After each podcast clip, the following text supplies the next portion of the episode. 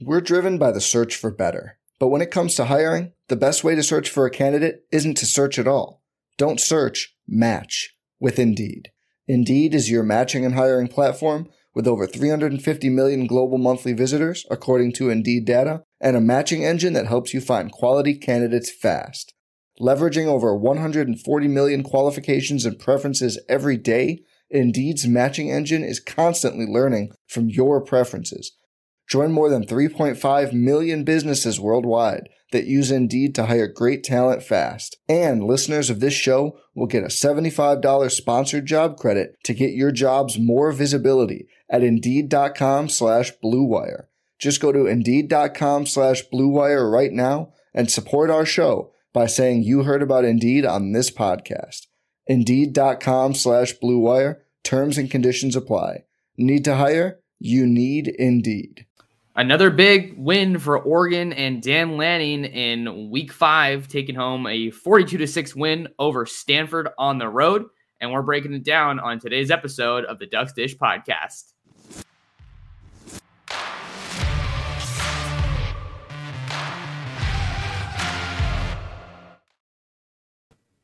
And we're back like we never left. Oregon fans, what's going on? How we living?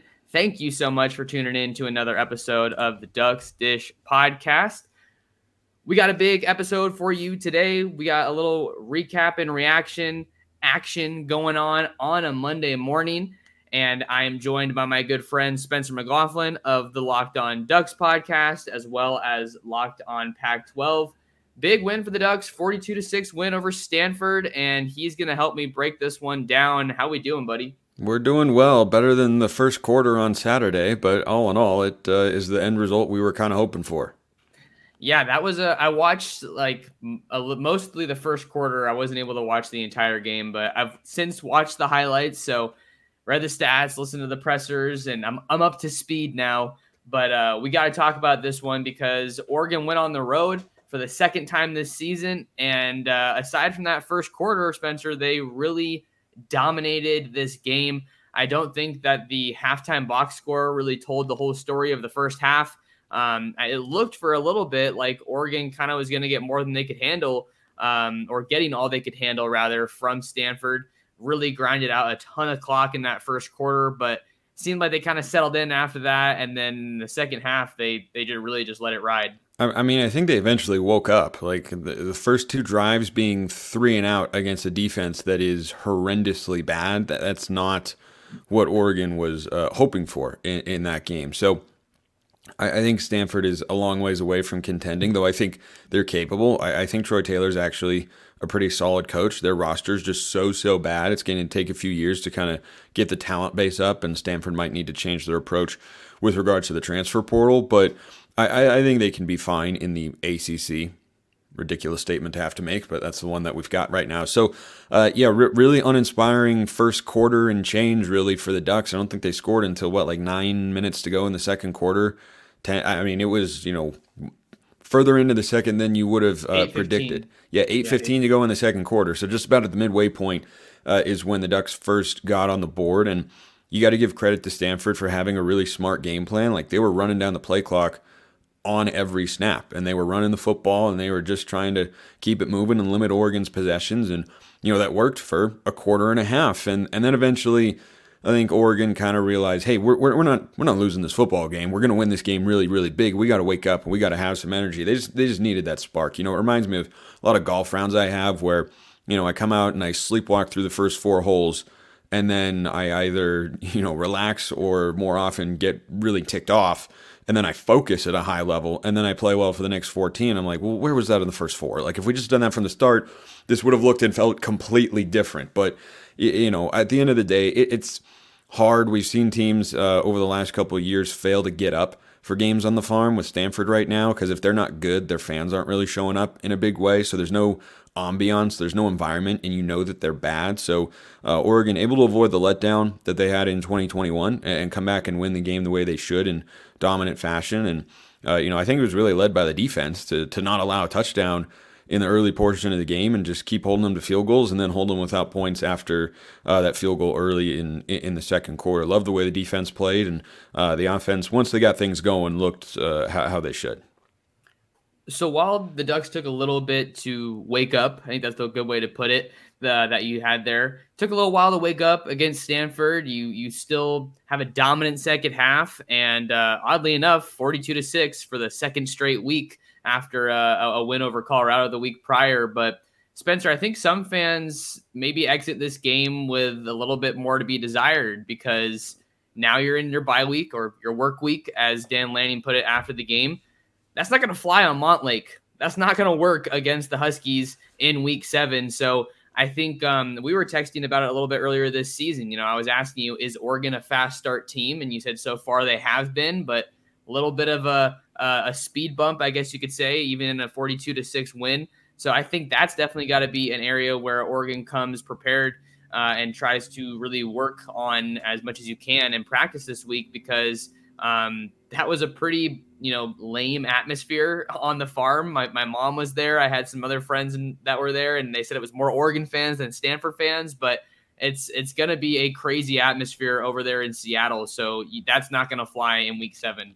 It's not. I also don't expect Oregon to come out the way they did against Stanford, which was just kind of you know, I think knowing that they're the better team, which they are, that they're going to win the football game, and um, that that you just don't have any juice, right? Whether you're feeding off your home crowd at Autzen that's fueling you every time you do something good, or whether you're trying to silence the crowd that's around you and all the smack talk there. Uh, there's just none of that. Like there, there were no stakes on this game. It's a Pac-12 network hideaway game of like Oregon, Stanford, big line. Like that's not you know what it uh, once was back in the early 2010s when Oregon Stanford was like that's one of the biggest games of the season. It's uh, a little bit different right now, a lot different. In fact, the polar opposite of what it used to be. So.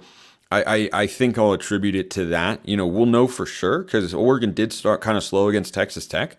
You know, they went down and the offense had a couple first downs, but then they stalled and uh, Bo Nix kind of I think was still getting comfortable behind the offensive line. He in that Texas Tech game, he had Tez Johnson wide open on a third down, but he kind of hitched backwards and threw off his back foot. And I think that was just a matter of expecting pressure when it wasn't actually there, or thinking he was going to see it uh, when he didn't. And so, you know, they got off to a slow start there. Then the defense allowed a big run to Tyler Shough on third and four, and we're down seven nothing before you know you can really get things going. But then Oregon gets a, gets it going once again, and uh, the long touchdown in Troy Franklin, and they, they responded there. And um, I, am not that worried about it because I think that Texas Tech was just a better team than Stanford, whereas this was more environment driven when you're talking about the slow start that they had. And um, I, I think the Ducks are not going to lack for energy and drive when they go to Seattle on October 14th in what is uh, quite frankly going to be the biggest game Oregon plays this season, most likely. USC is going to be in the mix as well. But I, mean, from a, a, rivalry standpoint, implication standpoint, I mean, this is easily going to be Oregon's biggest game of, of the season, and uh, boy, it's it, it's going to be a hotly contested one. So Oregon was able to get going against Stanford. Better late than never, right? I think you ultimately feel good coming out of this game, especially if you're Dan Lanning, because yeah, you didn't meet the standard on the road uh, in week two against Lubbock, but I think you definitely delivered a much more complete game despite the slow start. Defense was kind of the talk of the day. Um, Bo Nix was Bo Nix, uh, 290 yards and four touchdowns. The, the, offensive line did a great job keeping him upright. Another game without a sack, so so that's great. Um, and then another game with uh, I maybe I shouldn't say another, but rather a game with very few penalties. Just two penalties for the Ducks. Very clean, very sound. Loved how they defended uh, the the RPOs that Stanford was deploying against them, and and Bo Nix really kind of spread the wealth on offense. So there's a lot of different directions we can go as we kind of break this game down. Um, I always like starting on offense, but you're helping me out on my show today, so I'll let you kind of see where we go. Yeah, and by the way, just a quick stat that I was uh, double checking a moment ago. Did you know that Oregon is five and zero oh against the spread so far this year? Did not know that. They were they won by 74 against Portland State. I've never seen a 74 point line. I know the line was big, but Oregon covered. They were six and a half point favorites against Tech. A lot of people would say, "Hey, shout out Jeffrey Bassa for that late game pick six to uh, to get the win and cover." And then they were, I think, somewhere in the 35 point range against Hawaii. They won by over 40. It might have been 40, but they uh, they covered there. 21 against Colorado covered that. 27 and a half against Stanford covered that uh, as well. So uh, if people have been betting on the Ducks, just as a side note, they have been uh, most successful this season, winning each of the last five games. And I think what that tells you is that you know Oregon is capable of being really good, and we have seen them at their best be a very good football team. I think offensively, I didn't have that many questions coming into the year.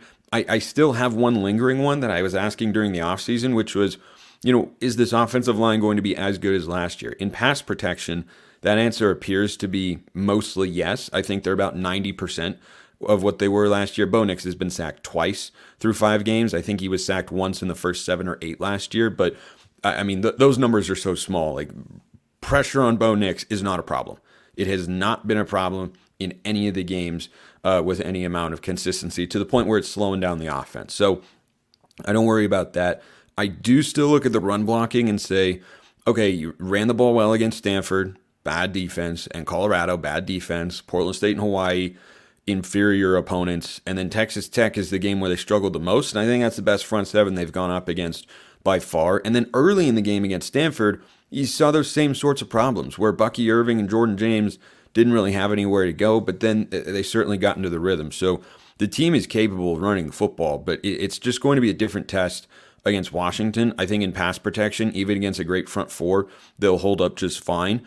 But I, I think a big key for the Ducks offensively is going to be hey, how, how are they able to run the football? Because if you remember last year, you know, the defense let Oregon down against Washington is the reason that they, they ended up losing the game. The offense put up 34 points, and a lot of those yards came on the ground. If you remember, Max, Bucky Irving and Noah Whittington like just couldn't be tackled. Washington could not consistently get them on the ground and they were breaking big runs. So uh, that's the way they had success last year. I, think Bo Nix is, you know, somehow even perhaps better than what he was a season ago, but he looks really, really good, and I think you can rely on him at some level. But it's not like a Washington offense where they're you know going to throw for 400 yards and run for 70 to 100. Like Oregon still needs to be running for 150 to 200 yards a game to be at their best offensively. So I, I think that's the question that I've still got. But you know overall, uh, we know these backs are dynamic. They're explosive. Jordan James looks great. Uh, I mean, he looks absolutely fantastic, and we know what Bucky Irving's capable of, and we'll see if Whittington's healthy come Washington time. Bo Nix is Bo Nix. We don't need to say too much. I mean, he's just doing his thing. Love the job the offensive line's doing. And, and to your point on them, Spencer, I think one of the encouraging signs that I've seen from them, perhaps in run blocking specifically, is just their progression to that second and even sometimes third level of the defense. I think a lot of the times when I'm watching the tape on these guys, you're just seeing blocks that maybe aren't, um, you know, they're not orchestrated. I'm trying to think of the right way to say this. Like they're just doing a good job getting a hat on a hat. Um, you know, someone's looking for a guy to, you know, the offensive line is looking for a guy to, to get their hands on. And, and I feel like they're doing a great job of that. Um, I think about Bo Nix's touchdown run uh, against um, against Colorado, where Dave Iuli did a great job, you know, just getting his hands on a guy. And then I love the job. I think one of the things that we have to give praise for is the tight ends blocking on the in the run game. Mm-hmm. I mean, mm-hmm. Patrick Herbert and Terrence Ferguson have done a phenomenal job. Herbert's been really good. Like we, we knew what T Ferg was. We saw that last year, and I think he's off to the NFL after this season. But Her- Herbert looks the best he has been so far as a Duck. Yeah, I, I totally agree, and I'm really glad that we got to see a, little bit more from those guys against Stanford. Uh, Terrence Ferguson obviously had the the touchdown grab, which was great, um, and then Patrick Herbert only got targeted once, but hey, he caught it, so so that's good. Um, and then yeah, just as far as the the running game goes, um, I'm not really super concerned about the blocking. I think that they're just continuing to get better with each week that they play together. Um, Bucky Irving continued to do his thing. Jordan James only recorded six carries uh, against Stanford, but he still looked good. They combined for about 175 yards on the yeah, ground. Yeah, James had uh, six carries for 88 yards, and it's not like it was a 60 yarder goosing the stats. It was just every carry was like 10, 15, 30 yards, just yeah, all, lanes. all over big the place. Lanes. There were there were big big lanes there. Like I said, it took them a while to find their footing, but once they did offensively, uh, they they had places to run, and, and Jordan James looks explosive. Yeah, he's the real deal. I mean, I, I was really um, hearing a lot of good things about him after the Ducks flipped him from Georgia, coming out of the state of Tennessee. We know that Carlos Locklyn loves recruiting guys from that uh, SEC footprint um, out there in the South, and Jordan James continues to deliver. Um, maybe worth mentioning that Jayden Limar and Dante Dowdell both played, and they're now up to four games. So their their next one will be their fifth, and that will effectively burn the red shirt at least mm. for the mm. the freshman year. So that's something to keep an eye on, especially as we monitor Noah Whittington's health going into week seven uh, against Washington. But I don't think. Can, can, any... can, I touch on that for just a second? Sure. So with with Limar and Dowdell, I think with the trio of running backs that are ahead of them this season, how likely do we think it is? Jordan James has to come back, right? So you know that he's going to be there at the very least. But how likely does it seem that both Irving and Whittington would go to the NFL, knowing that in all likelihood, Limar and Dowdell probably burn their red shirts this season? We're driven by the search for better. But when it comes to hiring, the best way to search for a candidate isn't to search at all. Don't search, match with Indeed. Indeed is your matching and hiring platform with over 350 million global monthly visitors, according to Indeed data, and a matching engine that helps you find quality candidates fast. Leveraging over 140 million qualifications and preferences every day, Indeed's matching engine is constantly learning from your preferences. Join more than 3.5 million businesses worldwide that use Indeed to hire great talent fast. And listeners of this show will get a $75 sponsored job credit to get your jobs more visibility at Indeed.com slash BlueWire. Just go to Indeed.com slash BlueWire right now and support our show by saying you heard about Indeed on this podcast. Indeed.com slash BlueWire. Terms and conditions apply. Need to hire? You need Indeed. Every fan knows the right player in the right position can be a game changer. Put LifeLock between your identity and identity thieves to monitor and alert you to threats you could miss. Plus, with a U.S.-based restoration specialist on your team, you won't have to face drained accounts, fraudulent loans, or other losses from identity theft alone. All backed by the LifeLock Million Dollar Protection Package. Change the game on identity theft. Save up to 25% your first year at LifeLock.com slash aware.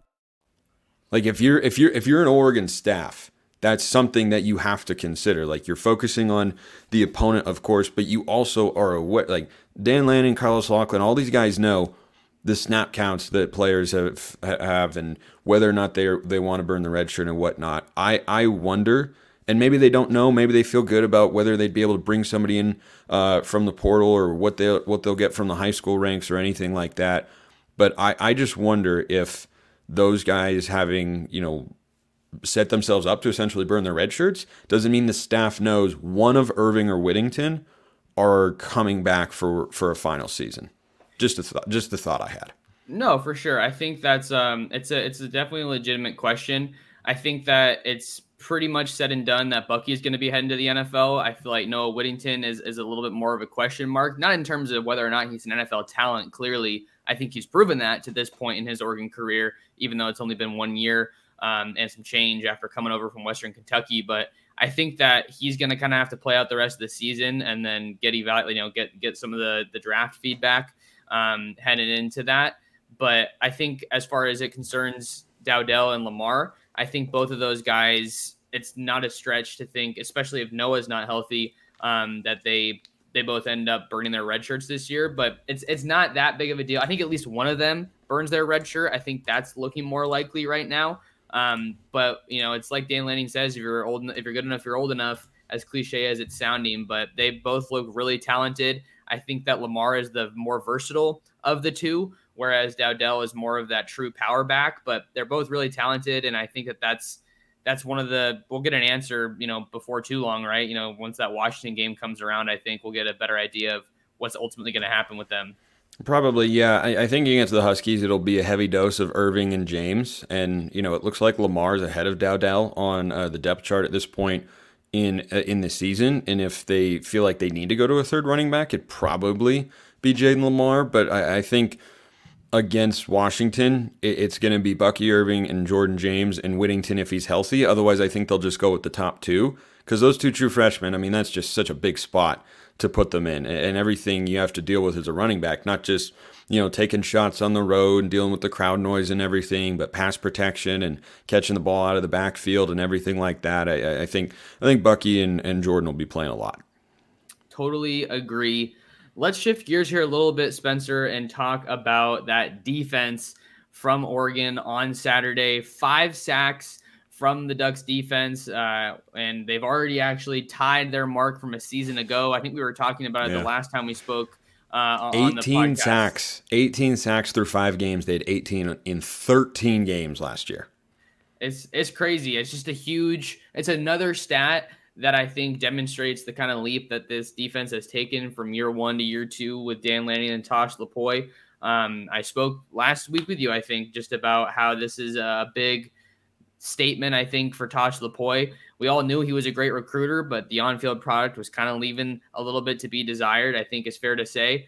But the defense did a phenomenal job against Stanford. Um, I was talking to somebody this morning just about how they, uh, how they did a really good job defending that RPO and, and how difficult it is. You know, just guys have to be communicating in the right spot at the right time. I think that it was a great statement that Oregon has the right dudes on their defense now in 2023, and you're getting really good contributions from a lot of these new guys. Jordan Burch and Evan Williams. Evan Williams has been phenomenal mm-hmm. as a pass rusher, notching another sack against Stanford. So there, there's really so He's many, fast. so many good good things you could say about this game.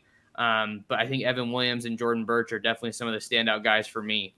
Yeah, I, I love what I'm seeing defensively. How could you not? I, I mean, really, aside from the Texas Tech game, which had a lot of great moments from the defense, lest we forget the game clinching pick six or one of the other three turnovers plus a fourth down stop the defense made in that game. They were sloppy. We remember that. And I think that if Oregon had, you know, been a little bit more tight with their penalties, they would have had a much better defensive performance. I think my game prediction was 34 24.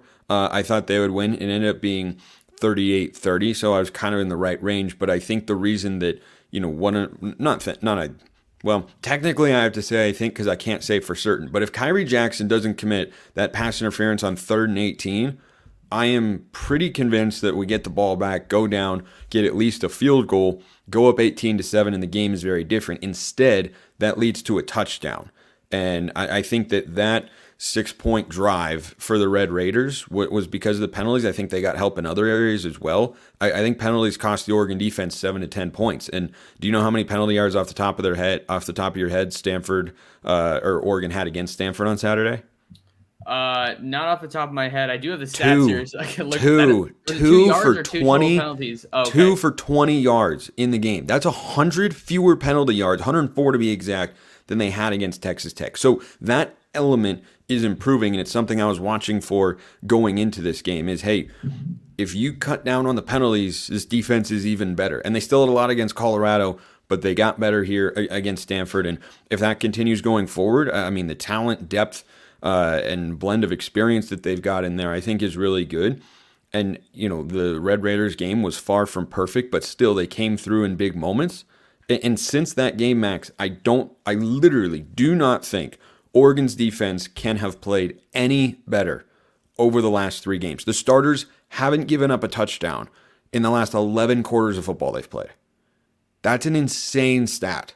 I don't care who you're going up against. Portland State scored on their opening drive against the starting defense for the Ducks. They didn't score after that. So we've seen adjustments, not just over the course of games, but over the course of the season. The sorts of adjustments, particularly in games that were, you know, lacking in those two defensive lapses in 2022. And, you know, they've got their biggest test of the season, but I, I feel good about where Oregon's defense is at. I feel better about it than last year's unit and what they were putting on the field, you know, even before they played a lot of big games. They had some good defensive moments, but I don't think they looked anything like this. They are uh, faster. They are, I think, a little bit more aggressive with with their blitzes and their coverage style. I think we're not seeing as much soft zone coverage as as we did a, a season ago. And you know, Oregon definitely, by the way, needs Khyree Jackson to be okay because he's going to have to match up with Rome Odunze. That like that's Jahlil Florence is awesome. He's a true sophomore and uh, looks outstanding. And, and I, I like Oregon secondary a lot, but I would really, really love for Khyree Jackson to be available against Rome Odunze, and you know, hopefully after after the bye week he will be. I, I just I look at this defensive unit and say, man, I, I think scheme, I think play calling, execution, tackling, physicality, it's all better than what it was a year ago. Ducks are improving in in some really key areas that you mentioned there, Spencer. The, the tackling is great. Just thinking of all the arm tackles that we saw a year ago, the the penalties, I think you can draw a lot from from that improvement. Dan Lanning was talking about how uh, they're going to be doing less up downs this week, following um, you know following their improved performance against Stanford in that regard. So the discipline is definitely kind of settling in. Um, and I think it's just guys that know where they're supposed to be. Their execution is trending upwards. So I think exiting the Stanford game, you're seeing all the right things from your defense. You're seeing the improved pass rush. You're seeing uh, a great run run defense as well. And I think that the Khyree Jackson point is super notable. Dan Lanning was asked about him post game and said that he didn't really have anything else. We also didn't see a shocker. whole lot. We also, yes, huge shocker. We also see didn't see a whole lot of Popo Aumavae.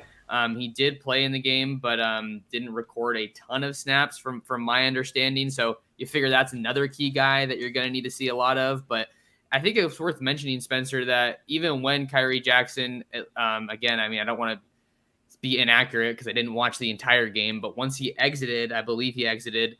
Um, you have guys that you can turn to like Trikweze Bridges and Dontae Manning, who have played a lot of ball. And like we've talked about before, are starting caliber corners for your team. And then to look in the trenches, Taki Taimani, I thought looked great. Oh, dude, uh, Taki's Taki's so playing so well. So little drop off, especially along the D line, and I think that's exactly where you want to be if you're gonna have question marks like this uh, as it pertains to Popo and Khyree's health. Maybe we'll get an update tonight on Monday when Dan talks to reporters. Yeah, I, I think that defensively, Oregon has been really, really good. And the defensive line is kind of where it all starts up front. Because when you when you look at what Oregon has done defensively this year, and Lanning, I think, has talked about it, that the, the, the secondary is playing well, but the, the secondary is also playing well. Why? Because they they don't have to cover for as long. They can be a little bit more aggressive because they know that there's going to be pressure on on the quarterback. And I was just pulling up the PFF grades, uh, which are not everything, but I think can tell you um, they can be a good indicator of where guys are at right now. Taki Taimani grades as a top 25 interior defender in all of college football this season, and that tracks with what I've seen. He has made some big impact plays, the likes of which you know, were kind of fleeting from him last year. Like he, he, saw a couple moments, but I didn't see anything like this. He's taken a big step forward for the Ducks, and uh, you know, his run defense grade is almost a 90 right now, which is insane. That is that is insanely high, and it, it takes a lot to to have that sort of grade. It's actually the fourth highest in uh, in the country. So I, I think that he's been outstanding. We know Rogers is good. Popo when he plays is great. Brandon Dorlus, did you see that sack he had on the fourth down late in the game?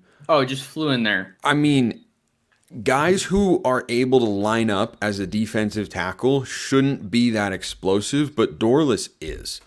He he's he's just built like that, and he is, you know, such a great piece to have had back from last year's defense, and I, I think looks even better than last season. Like that's an NFL guy, and and that's kind of where you need to look at from a defensive standpoint for the Ducks. Is like, well, you know, the best defense Oregon's had had a bunch of defensive players on it who made the NFL or are still playing in the NFL. Kayvon Thibodeaux, yeah, the top top five pick in the draft. Jevon Holland, yeah, he's on the Dolphins. He's really, really good. Deommodore Lenoir, yeah, starts for um, Niners, the San Francisco baby. 49ers, yeah. I know you're a big Niners guy. My Seahawks, I need them to win tonight against the Giants because I got a couple Giants fans I know, and I can't, I can't, can't I can't deal it. with that.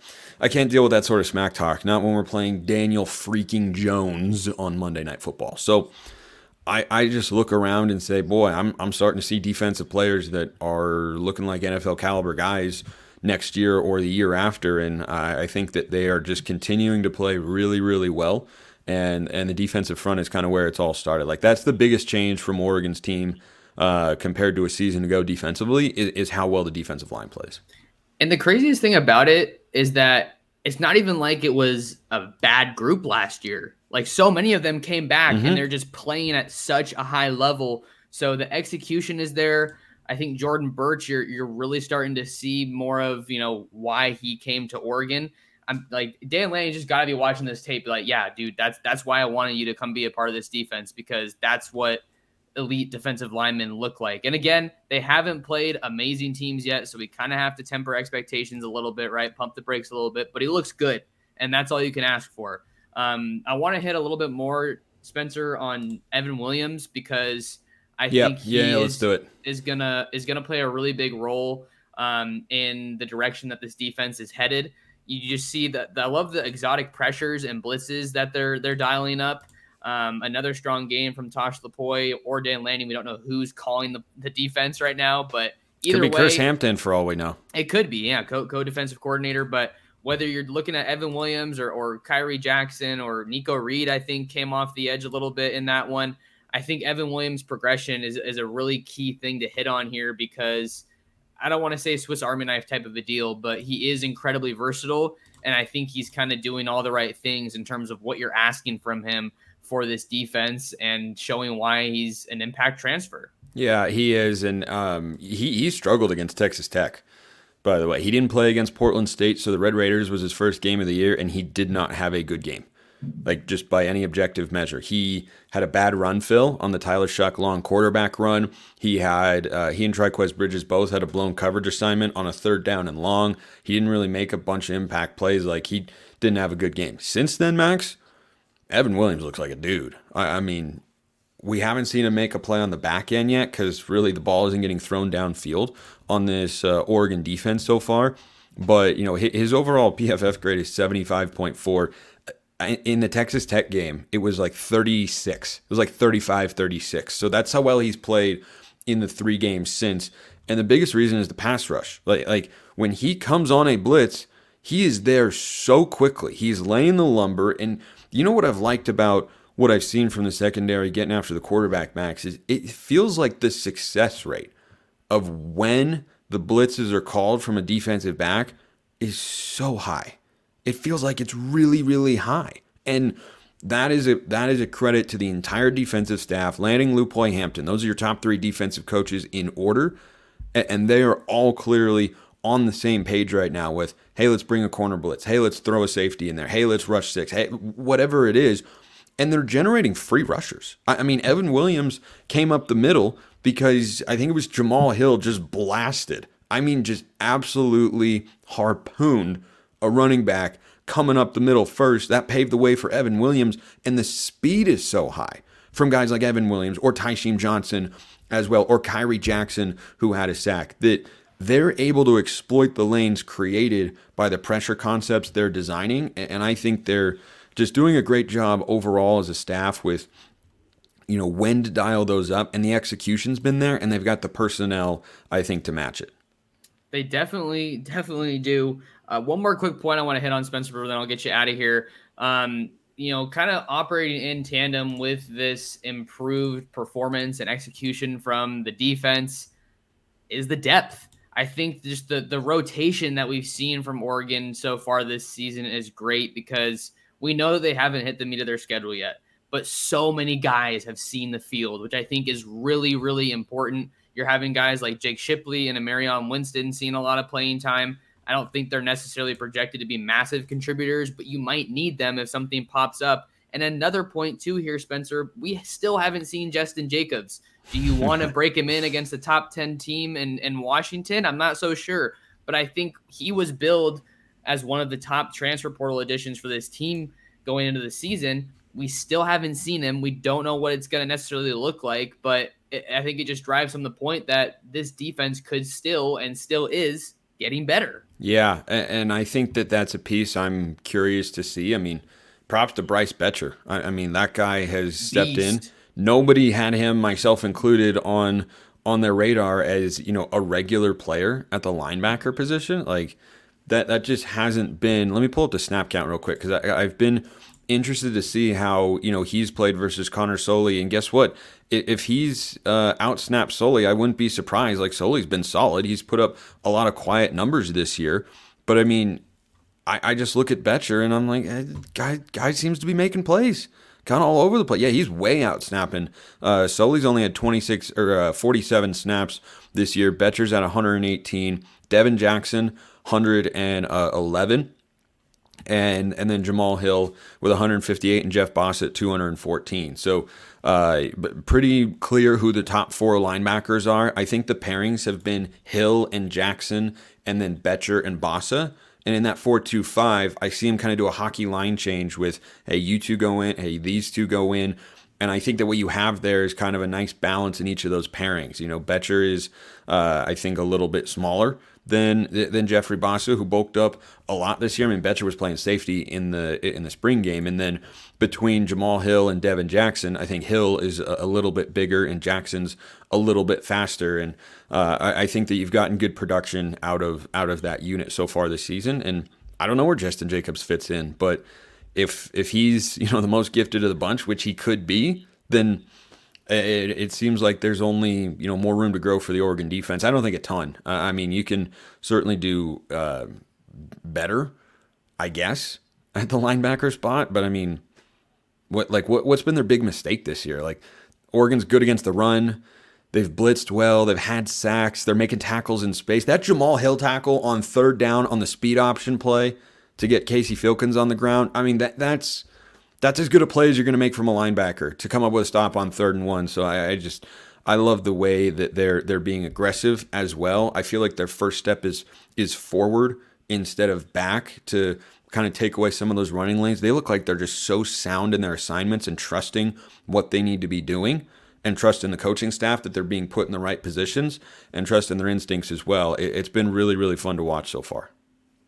Really, what it boils down to is this I think on both sides of the ball, you couldn't really ask to be in a much better spot heading into this Washington game. Not um, much, no. And, and, you haven't played phenomenal teams, but you can't do anything about that. All you can do is play the guys in front yep. of you. So I think while it's great where they're at, you know, I, I'm not necessarily saying pump the brakes, but you know, don't don't be too over the moon about it, right? I think that's the the way I would kind of leave it.